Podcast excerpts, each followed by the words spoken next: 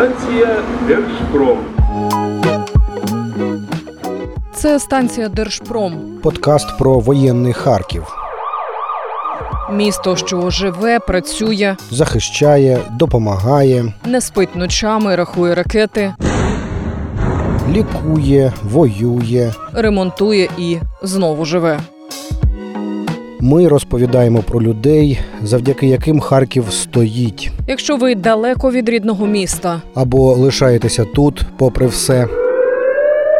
якщо хочете почути, як звучить нині Харків, рушаймо. Це станція Держпром, репортажі та історії з Харкова. Я Марія Малевська. Я Олександр Бринза.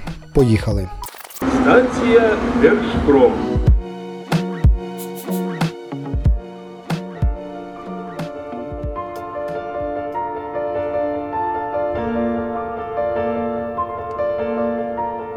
Але слави на харківському 18-му кладовищі від 24 лютого розрослася більше ніж у десятеро. До початку повномасштабного вторгнення тут було два ряди. Тоді здавалося так багато. Ми порахували. Зараз на Алеї Слави 23 ряди. І поряд ще кілька виритих, підготовлених до нових поховань могил. Сьогодні ми рушаємо проспектом Гагаріна на виїзди з Харкова в бік Безлюдівки, аби розповісти вам одну лише історію із сотень про того, хто віддав своє життя за нас. Це історія боротьби з російською навалою, яка тривала кілька років за життя і ще 10 місяців вже після смерті. Рушаємо. Станція Держпром.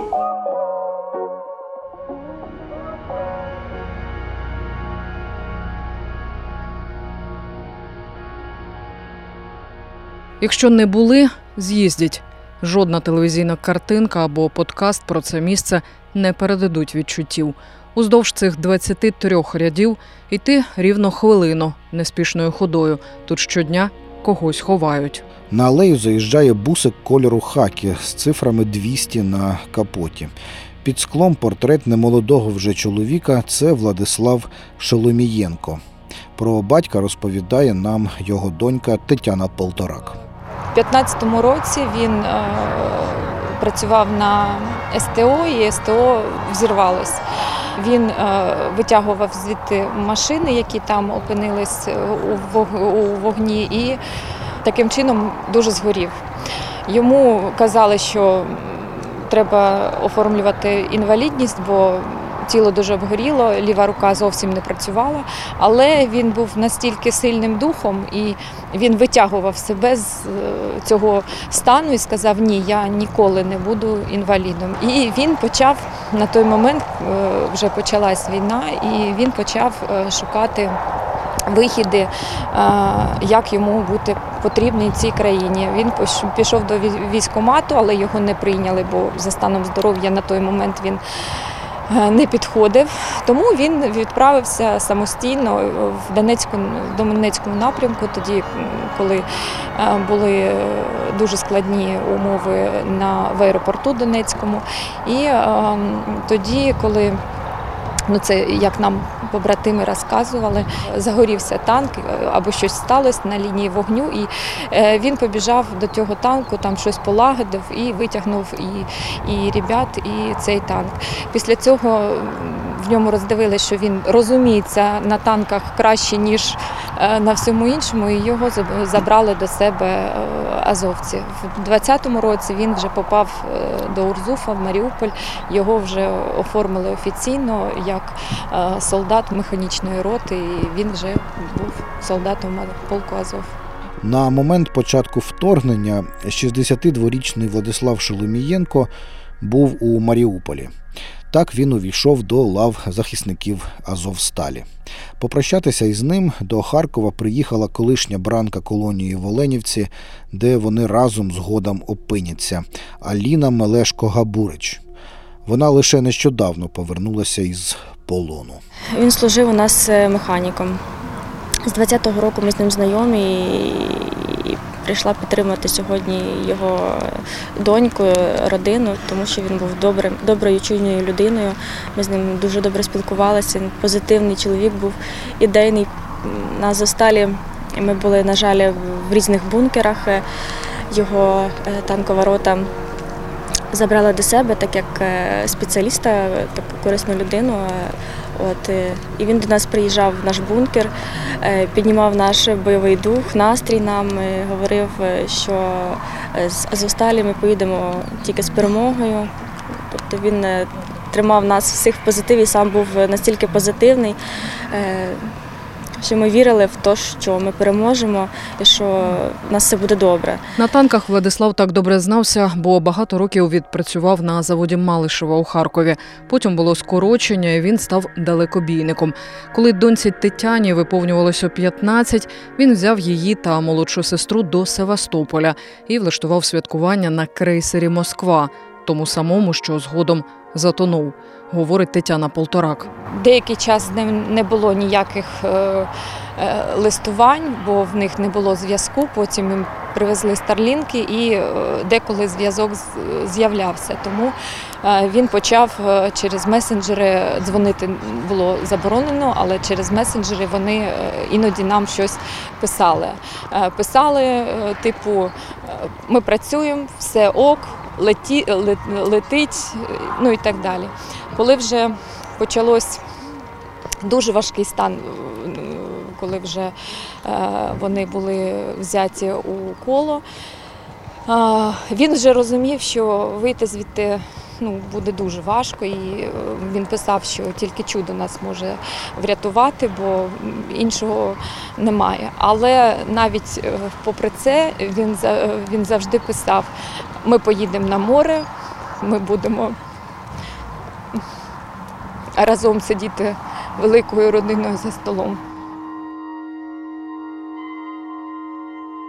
Станція Держпром.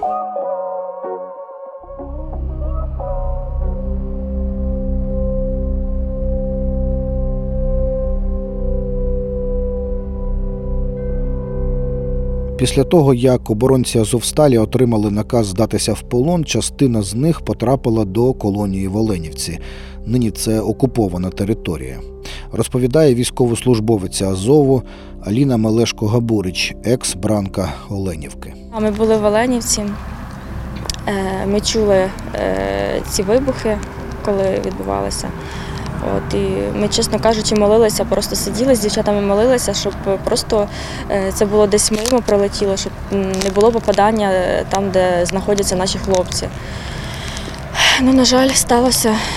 Сталося те, що сталося, і наші хлопці загинули так, от просто у вісні, просто закриті були. Шкода усвідомлювати про те, що такі люди е, ідейні, такі патріоти України гинуть е, від е, рук окупанта.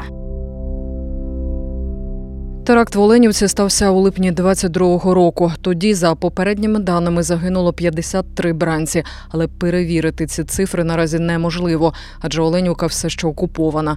Поранення тоді дістали понад 100 полонених. Тіло Владислава Шеломієнка вдалося повернути на батьківщину минулої осені, а далі довгий шлях ДНК експертиз. Про те, з чим доводиться стикатися рідним загиблих та зниклих безвісти, розповідає наречена одного з бранців Оленівки Уляна Осіння. Ми ще не поховали. е, В нас тільки перше підтвердження, а поховання тільки після другого підтвердження. Списки виставила Росія в 30 липня, і він в цьому списку був саме останній. І побратимів, яких обміняли 22 вересня, вони мені сказали, що на жаль його не довезли до лікарні. Він втратив занадто багато крові. Раніше була мрія дочекатися з Маріуполя з полону. а Тепер у нас одна єдина ціль та мрія, щоб всі винні були покарані, е, всі, хто зробили цей страшний теракт. Свій 24-й день народження її наречений Віталій Литвин зустрічав вже у полоні. Та сказав, що на день народження йому дали подвійну порцію каші. На 18-те кладовище Харкова попрощатися із Владиславом Шоломієнком з'їхалися рідні інших загиблих та зниклих безвісти. Вони об'єдналися у спільноту, де обмінюються інформацією та підтримують одне одного. Говорить сестра одного з бранців Оленівки Тетяна Лісова. Вона приїхала з Черкас. Ми ще Сподіваємося, бо у нас ще немає остаточного підтвердження. Мій брат там був. Він був одразу в списках, які Росія опублікувала. Але ну, ми ну, він не відчував, ми просто не приймаємо цю жахливу правду. В це важко дуже повірити. І поки немає остаточного підтвердження, для нас він ще живий. Ми багато спілкуємося між собою. Ми вже настільки зроднилися, ну стали такою, такими всі рідні стали, бо ми. е, Так як ми один одного, нас ніхто не може зрозуміти, бо пережити оцей теракт, це жахливе вбивство рідних, це ну, зрозуміти може тільки ті, хто такий самий пройшли досвід і мають і отримали такий жахливий. Тому ми потроху спілкуємося, потроху один одна одній про своїх рідних розповідаємо, згадуємо, які в нас вони ну, найкращі.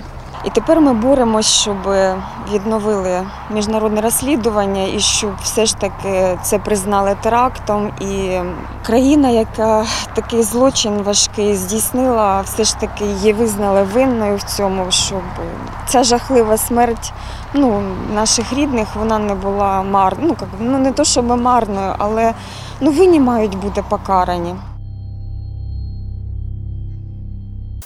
Станція Держпром.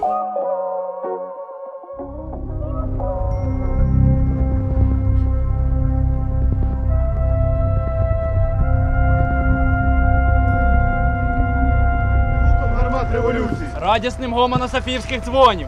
радісним гомоном Софіївських дзвонів. Нехай душа моя в тобі відродиться. Нехай душа моя в тобі відродить. Прощання триває недовго. Азовці зачитують молитву полку, трону з логотипом Азову спускають у могилу, і усі, хто прийшов попрощатися, кидають жменю землі, говорить колишня колега Владислава Шоломієнка Вікторія Ярощук. Про те, що він був на Азовсталі, е, я вже дізналася від своїх співробітників, бо більше про нього нічого не знала.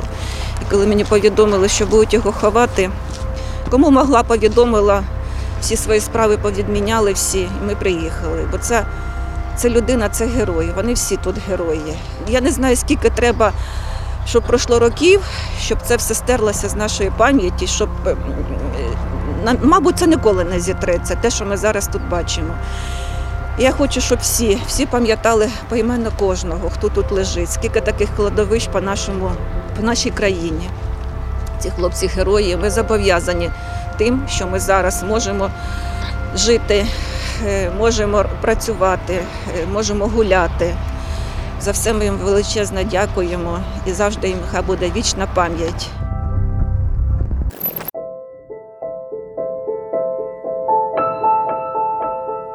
У могилу до Владислава донька Тетяна поклала шеврон. Вона розробила його на прохання батька. Саме перед тим, як вийти, 16 травня, перед тим як вони вийшли е, з Азовсталі, він попросив, каже: ми будемо виходити в полон. е, Ти можеш е, создати такий шеврон, який би ну, був особливий для тих, хто був на Азовсталі. Я кажу, а що там повинно бути? Він каже, обов'язково слово кіборги. Я кажу, а скільки їх потрібно? Він каже, на партію хватить і тобі часу вистачить. Тому зараз ми, е, ми з дизайнерами зробили цей шеврон. І сьогодні ось е, три дівчини, які чекають е, з Оленівки своїх хлопців, вони отримали цей шеврон. Один з шевронів сенсеєм закопали. Це був його шеврон. Ну а інша партія, е, я буду.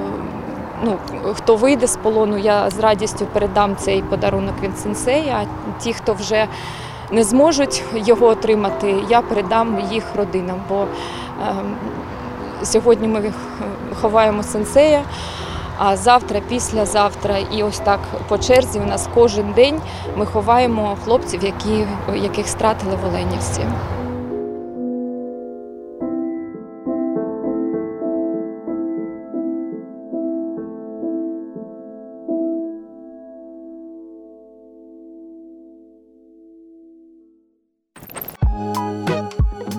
Це була сьогоднішня історія з воєнного Харкова. Наступного разу ми, Марія Малевська, Та Олександр Бринза розповімо вам про людей, завдяки яким Харків стоїть.